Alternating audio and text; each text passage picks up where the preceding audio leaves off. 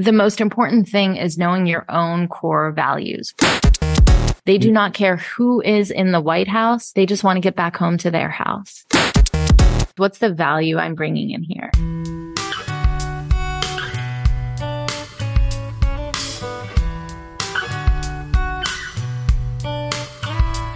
One of my favorite memories as a child was when my Aunt Eva would come and visit. She was my glamorous auntie who was always off in some new country around the world. And every time she returned, she would come with two gifts a toy or a book and a bedtime story.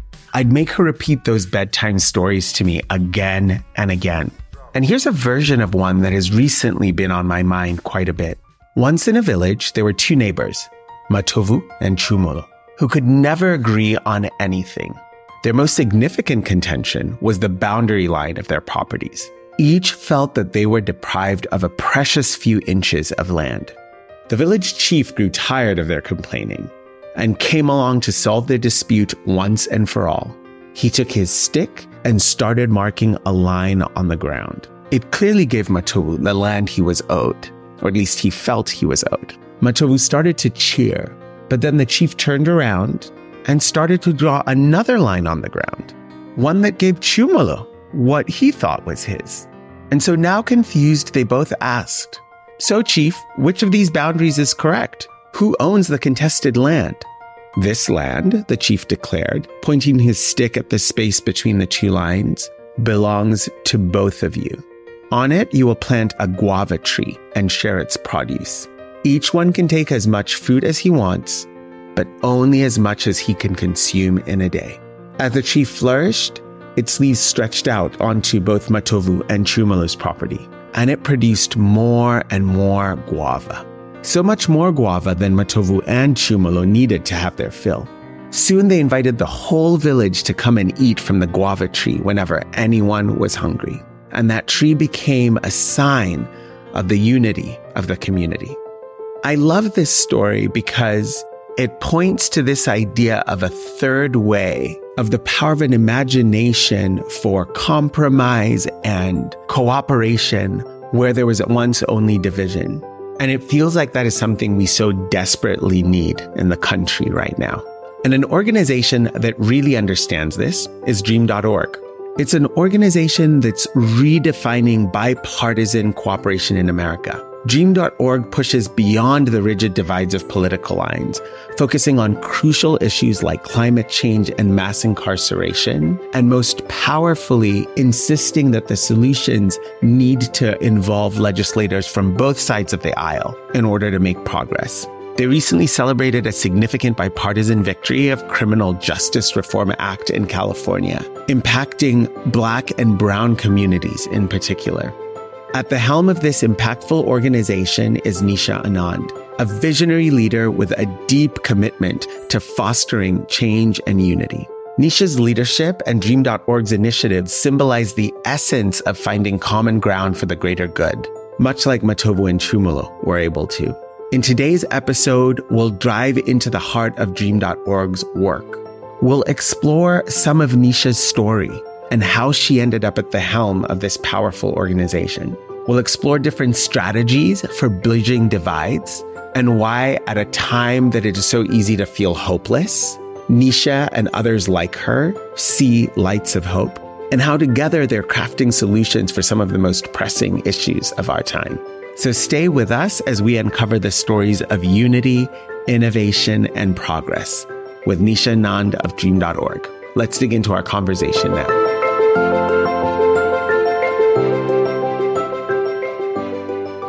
One thing that is kind of front and center often when you describe yourself is your Indian American heritage and some of your parents' experiences as immigrants. And I'm curious how those aspects of your origin story, really anything else when you think about those formative years in your childhood, shaped your approach to social justice. Absolutely. You know, looking back on it gives the perspective. I don't think growing up, I had quite the perspective as I was living it, but my story is a lot like a lot of other first generation kids. There is this need to be a translator for your parents, both literally translating the language, but also figuratively, like being the person between the old world and the new world. Mm-hmm. Sometimes it was just helpful. Here's what to do. Sometimes yeah. it was mischievous. I remember quite often getting away with things by saying, dad, that's just how it's done in America when I, when I'd have to, you know, go someplace. But being that translator and that bridge between two worlds really does lend itself to something of a superpower, being able to see many sides, being able to figure out how to bring people together to have a common understanding or a common way of being. So I think growing up, being a first generation American, I was also a brown kid growing up in Atlanta, Georgia in the 80s, which was very much a divided black and white town. And I was often, I mean, I still get it today, the question, of what are you? Yeah. When people want to know, you know, your background. I didn't really fit in anywhere, but I think that superpower and that ability to build bridges meant that I actually belonged everywhere. So mm-hmm. I found myself just one of those lucky people that was part of every social group. And, you know, I could be part of any different kind of clubs. I could talk a lot of different languages with the different groups that I was part of. And that really helped. And I didn't realize how much of a formative experience that was until fast forward almost 50 years later. That's what I do for a living in terms of social change and social justice work. I try to bring people together from all sides of the aisle, from every different view of a conversation. If we have a shared interest in making a difference, I'll find you a seat at the table and we will try to get something done. One of the things I'm just a little curious about, as you mentioned, being able to play in a lot of different spaces, I often think about my childhood the same way. But one of the things I struggled with because of that was figuring out who I was. Kind of felt like I could fit in, but there was a little bit of a sense of, well, who am I going to be? And as I was emerging as a leader, actually, that was a bit of a like crisis of identity and existentialism because I felt I'd become so good at kind of morphing into mm. different roles in different places that figuring out who I was. Maybe it's like I shifted from translator to chameleon. I'm curious, one, if you ever run into that. And if you didn't, what do you think are some of the things that were safeguards on your own individual identity? I think that difference between chameleon and being authentically yourself is a really hard one to distinguish. Mm-hmm. I think that the most important thing is knowing your own core values. What is most important to you? Mm-hmm. Because being a chameleon, as long as you don't lose the core values, you're not actually changing who you are. You're simply yeah. figuring out how to exist in a certain space. Yeah. And so that's what we do too is I want you when, when I build that big table and I ask you to come sit down for solutions, I want you to bring authentically exactly who you are. Do not change your core values. We mm-hmm. can have different core values and all of them be valid. Mm-hmm. Often when I'm doing work with both Republicans and Democrats, I bring a really strong sense of community. It's one of my core values that I want to do something for community first. I always think about the greater need of the whole versus an individual. Yeah. And so that means if we're talking about building a highway, for instance, I can say how this highway is going to impact this one community disproportionately. And that might have, you know, racial implications or, you know, implications around, you know, ability to get to jobs and opportunities. Someone else might come at that and look at it from a very different angle. They might think about the individual pursuit of what is necessary and how this might have a different outcome for people who are building and trying to create a town that is viable. And I won't think of that individual piece. And mm. so if we can come to the table and say, you have a value towards the individual pursuit of opportunity and I have a value towards community as a whole, those aren't necessarily in opposition. They could actually guide each other. We can point out each other's blind spots. Mm. And so I think for me, figuring out the difference between being chameleon, which can, I think on the bad side be people pleaser, yeah. right? Just like make sure everyone's comfortable all the time and ignore yourself versus the type of chameleon that can invite everybody into the space to be authentically themselves by being authentically yourself. Yeah. That's probably how I found myself. I was also always very bold, very much like, here's who I am and I'm different. I think I had to own my difference mm. so that it didn't feel like, you know, I mean, sometimes no matter how much you want to fit into a space, we have this color on our skin that means we're not going to. to. People will see our difference. And I think I embraced that early and, and just kind of owned it. Were there pivotal moments specifically in your early life that kind of geared you towards activism in any of the different forms that it's played? Yeah, absolutely. I think part of the culture that my parents brought over from India was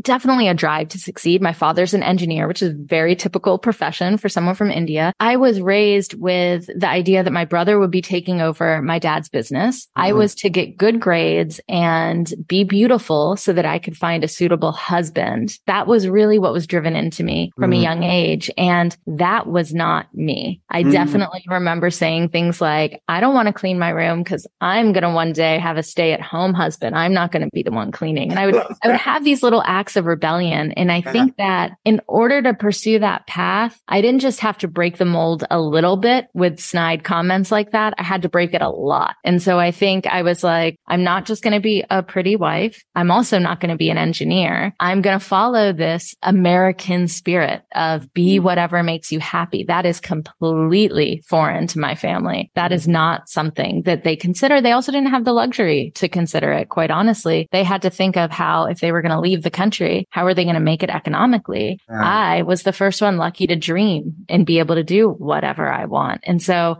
I broke the molds and I broke it in, in a really crazy fashion. When I was young in college, I got arrested over a dozen times throughout the years for different causes. Just saying that to some folks are like, you did what? and, um, and so in the early years, it was, it was kind of like, I remember conversations where my father would say, one day when you're like me, you'll want to be a member of a country club and you'll want to have a house in the suburbs. And mm-hmm. I remember just thinking, oh no, I guess I've been following that path ever since. Activism today feels more fraught than ever. As somebody who's kind of like played the long game in activism, how much do you agree or disagree with that view? And, and what data points do you pull on? I think it is more acrimonious right now than it has been in the majority of my lifetime. There is an increase of polarization everywhere, not just in activism. And so we do work the way the world works in terms of the social change sector and trying to make a difference in polarized times. I think you're going to see that in our sector, just like every sector. Mm. I don't think it is the most polarized in all of history, but certainly in my lifetime, I haven't seen it be this fraught. I think when I was young, we were just fighting to be known. There wasn't a lot of appetite for big swings at change. And I know with the global justice movement in the 90s, like the protests against the World Bank and the mm-hmm. World Trade Organization and IMF World Bank, yeah. we were very much on the fringe until I'd say Occupy Wall Street when it became a little more mainstream and people thought about what is economic inequality? What is the 99% was the phrase that went there to explain the difference between the 1% who controls the majority of the world's wealth and the 99%, which is everybody else yeah. that could be considered, you know, poverty line when you look at the world economics. That was when I saw a turning point for people being invited in to be a change maker. When we were on the fringe, young, trying to make change and not many people knew about what was necessary. This was a post civil rights era. And, and whenever you have big wins like that, there is a time period of like relaxing where folks are like, well, we had the big win. So yeah. things are good now, right? We experienced honestly a little bit of that during Obama's election. Right afterwards, mm. people were like, good, we're good now and didn't yeah. understand the backlash that was going to happen because of that. There was a bit of an invitation, I think, during Occupy Wall Street, which was refreshing. Mm. And I think we saw that opening up of mm. everyone could be included in this. And yeah. I think that there was a lot of possibility just in the last few years of making it more inclusive, but mm. instead a lot of things turned towards polarization. Mm-hmm. I just think of the first moments of the pandemic when we were, we were very polarized. I'm not trying to say everything was wonderful before the pandemic. Remember, Trump was elected. Yeah, yeah. People in families stopped talking to each other because of how yeah. they voted.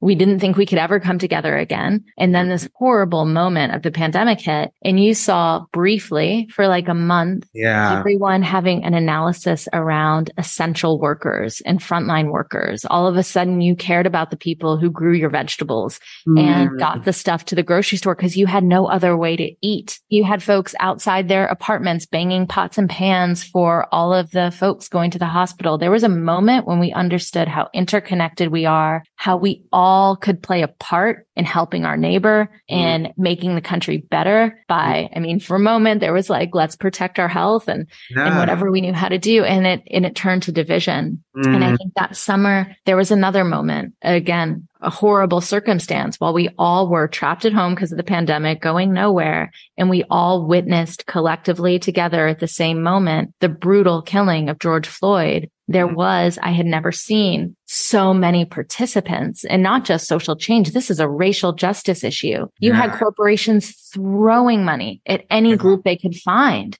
yeah, people were like, oh, that's not real change, but that was remarkable. Some of those corporations had never spoken up on any issue and yeah. they were about to speak up on police brutality, something that folks would even deny existed. To me, that was remarkable, but we mm-hmm. lost that moment by being, and I don't want to trivialize it, but there is you know, and I can speak on the left because that's where I'm from for, sh- for sure is a bit of purity politics that mm-hmm. in order to be part of social change or part of this movement or that movement, you have to say these things exactly this way. You have to act a certain way, talk a certain way. Your money, your income has to come from a certain piece. You couldn't have been part of this or that. There's mm-hmm. so many restrictions that mm-hmm. it becomes what is supposed to be bringing more people into the vision of what could be an American dream. How can we get to this idea of opportunity for all? Instead, it became, instead of getting a bigger and bigger circle, our circles got smaller and smaller. You had to look, act, be a certain way. So yeah. we found our inclusive left, which we're supposed to be bringing in all the people who've been left out and left behind. We were creating a new class of people who weren't part of it. I also think there was an equal problem on the right as well, is that the right became smaller and smaller as mm-hmm. well. And they were the loud, loudest segments. They still are. Proud Boys, the people who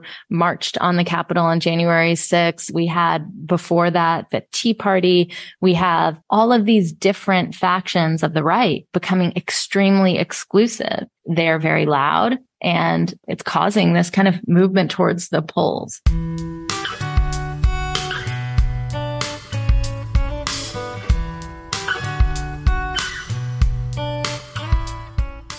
Why is it more politically prudent today to make your circle small? I have a few views on it for sure. If you look at the population of America, you're still going to find what you studied back then, that we are a centrist nation, that the majority of people and a huge majority of people are falling in the middle, you know, left and right, but mostly centrist. That is the population. The two places where you won't find that is one in Congress. They mm. do not represent centrist. Congress, we are electing extremes. And the other place you'll find it is on social media. The mm. loud loudest, I think, people who speak on any issues are on those extremes. That mm. is such a small minority of humans in this country, but they are the loudest and they take up all of the air and all of the oxygen. Mm. It sells on media. These are the kind of stories that are sensational. That's always sold. But mm. now we have social media. So if you want to put out a view that actually is what most of your neighbors feel and think, whether they're on the right or the left, you will get slammed or shamed or canceled or something on social media,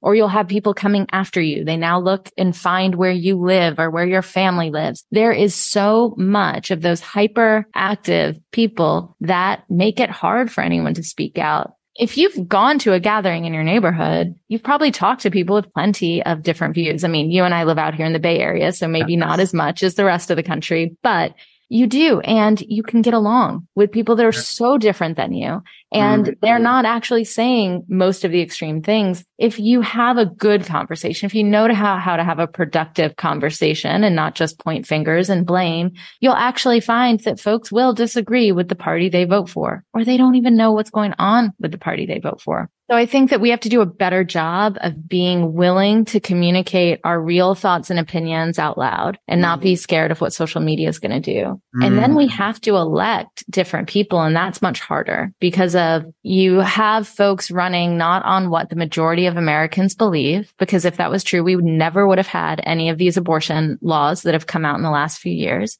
Yeah. We would not have these trans laws or the critical race theory things that are happening in strange parts of the, nobody actually, there's no majority that feels that way. Yeah. But our politicians know they can get elected on a very small subset of people based on how the districts were drawn. So I think the two places where you don't see that desire to kind of end the polarization is Congress and elected officials mm-hmm. and on social media. So maybe those would be the steps. I'd look into how to solve those. One of the reasons that I really became enamored with your story, this language of common ground and radical love has kind of, this is not a new thing for you, like, like the issue that we're talking about here and, and has been really core to how you've thought about what progress really needs to look like and really where you have led dream.org. And I think what's been responsible for a number of the pretty incredible wins that you guys have had on a number of issues, but particularly when I think about criminal justice reform in California. And so I just would love like an example to bring that to life and, and perhaps maybe one that might surprise our average viewer in terms of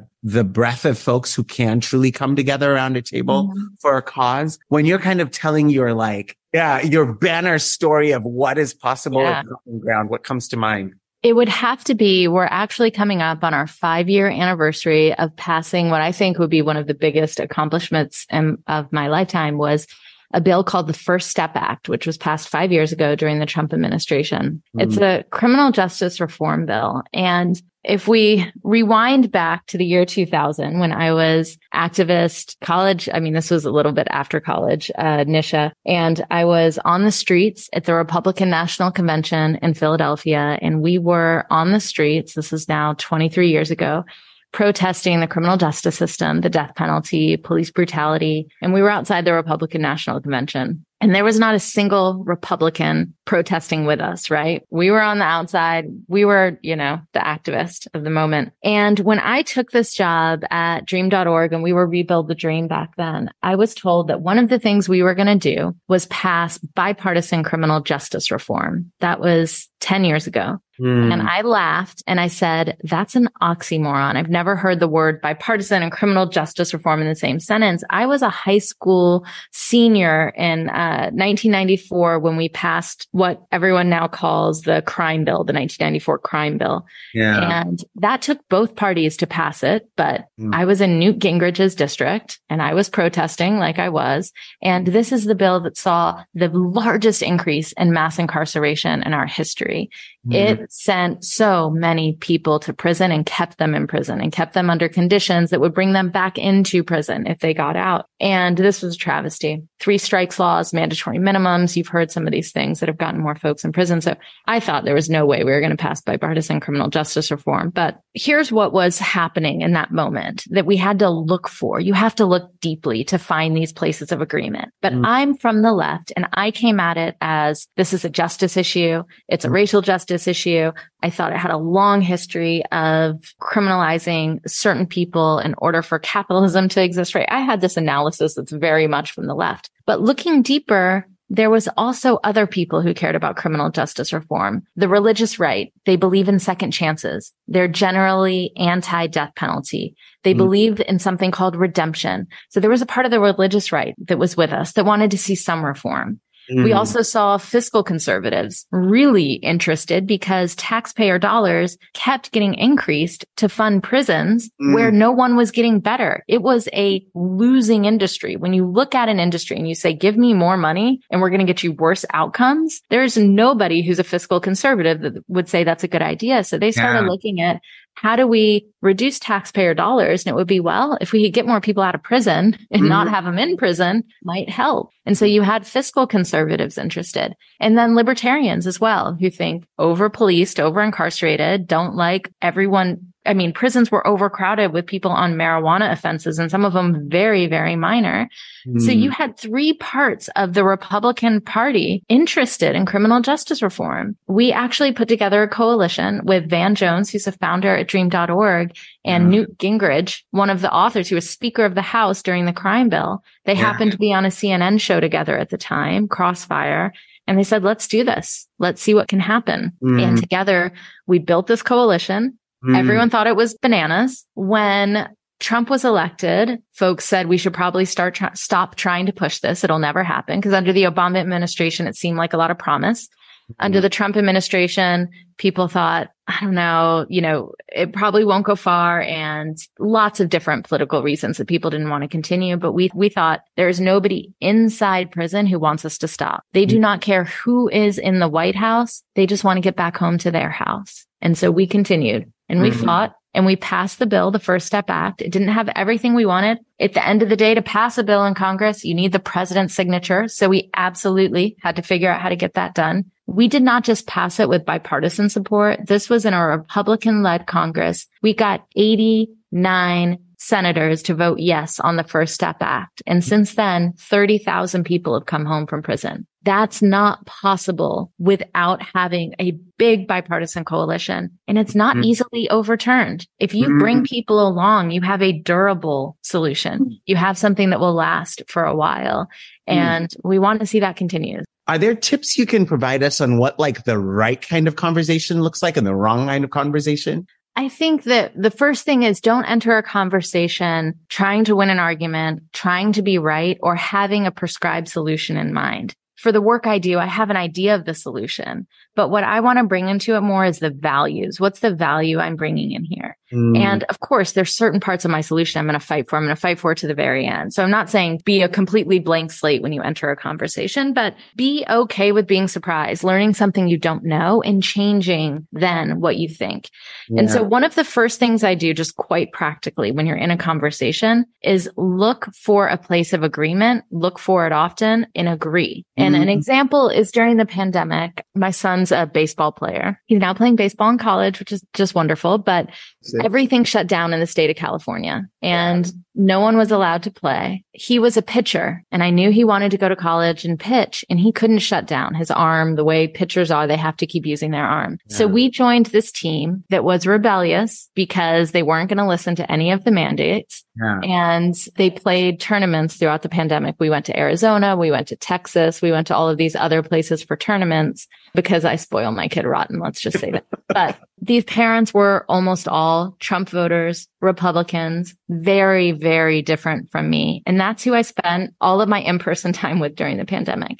Yeah. And so one of the conversations around masks that we would have, because people really got divided at some point around masks, yeah. you either had to wear it or you didn't. And I'm sure everyone remembers these conversations. Yeah. So in that type of discussion, when we're talking about you should or you shouldn't, mm. I would find a place where I agreed with the people who did not want to wear masks. For mm. instance, they would say, I don't want to put a mask on my kid. They have pimples and now they're self-conscious and it's ruining their life. I agree. It does cause pimples. It does suck. It really, really sucks for children. Or I have a hard time breathing. Yeah. I have a hard time breathing too. That's true. You can agree. It does not mean you're changing your position. But mm-hmm. too often we deny and we don't even want to acknowledge the places of agreement. But then mm-hmm. we seem like we are crazy because it's true.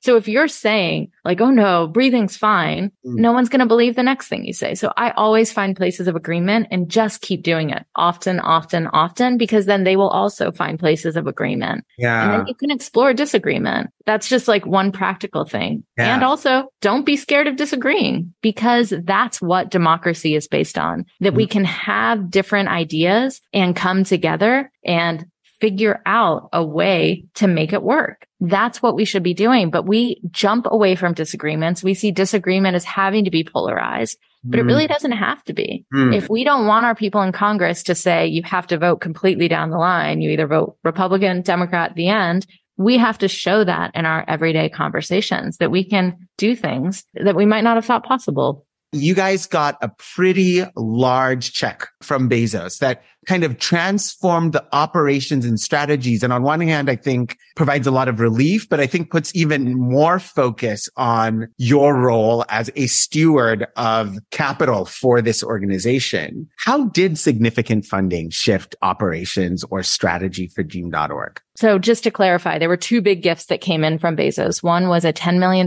gift when he started the Bezos Earth Fund. Mm. One of our biggest programs is our climate program. It's our oldest, longest, biggest program. So getting that gift was huge for us. And that gave us the ability to think about how do we scale? Because most of our donations are from foundations, you know, going anywhere from $20,000 check to a million dollar check for the most part. So a $10 million check was the biggest we'd ever received. After that, our founder was awarded a Courage and Civility Award. So Bezos has chosen, I believe, three people to give a hundred million dollars, uh, not directly to, but he asked, how would you direct me to give away a hundred million dollars? Mm. And our mm. Founder was one of those people. And so a big chunk of that came here to dream.org. Those two big donations mean that I can sleep at night.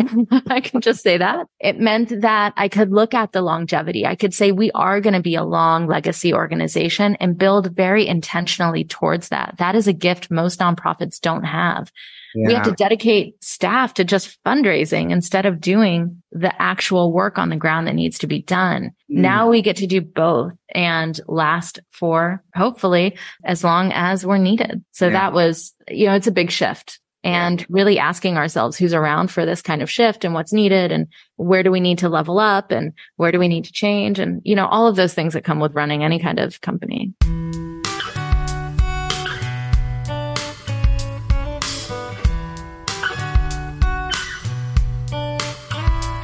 Now, one of the toughest things about making venture visionaries is the editing process. I have these incredible hour plus conversations with amazing people and then have to work really, really hard to shorten them into 25 to 30 minutes. I'm usually successful, but I wasn't this time. There were a number of really deep, meaningful things that Nisha said that just felt really important for the time and place that we are in as a nation right now that I wanted to give the full light of day. And so we'll actually be continuing with part two of our conversation with Nisha Anand in the next episode. But until then, I'm Thomas Igeme. This is Venture Visionaries. Thank you for spending time with me.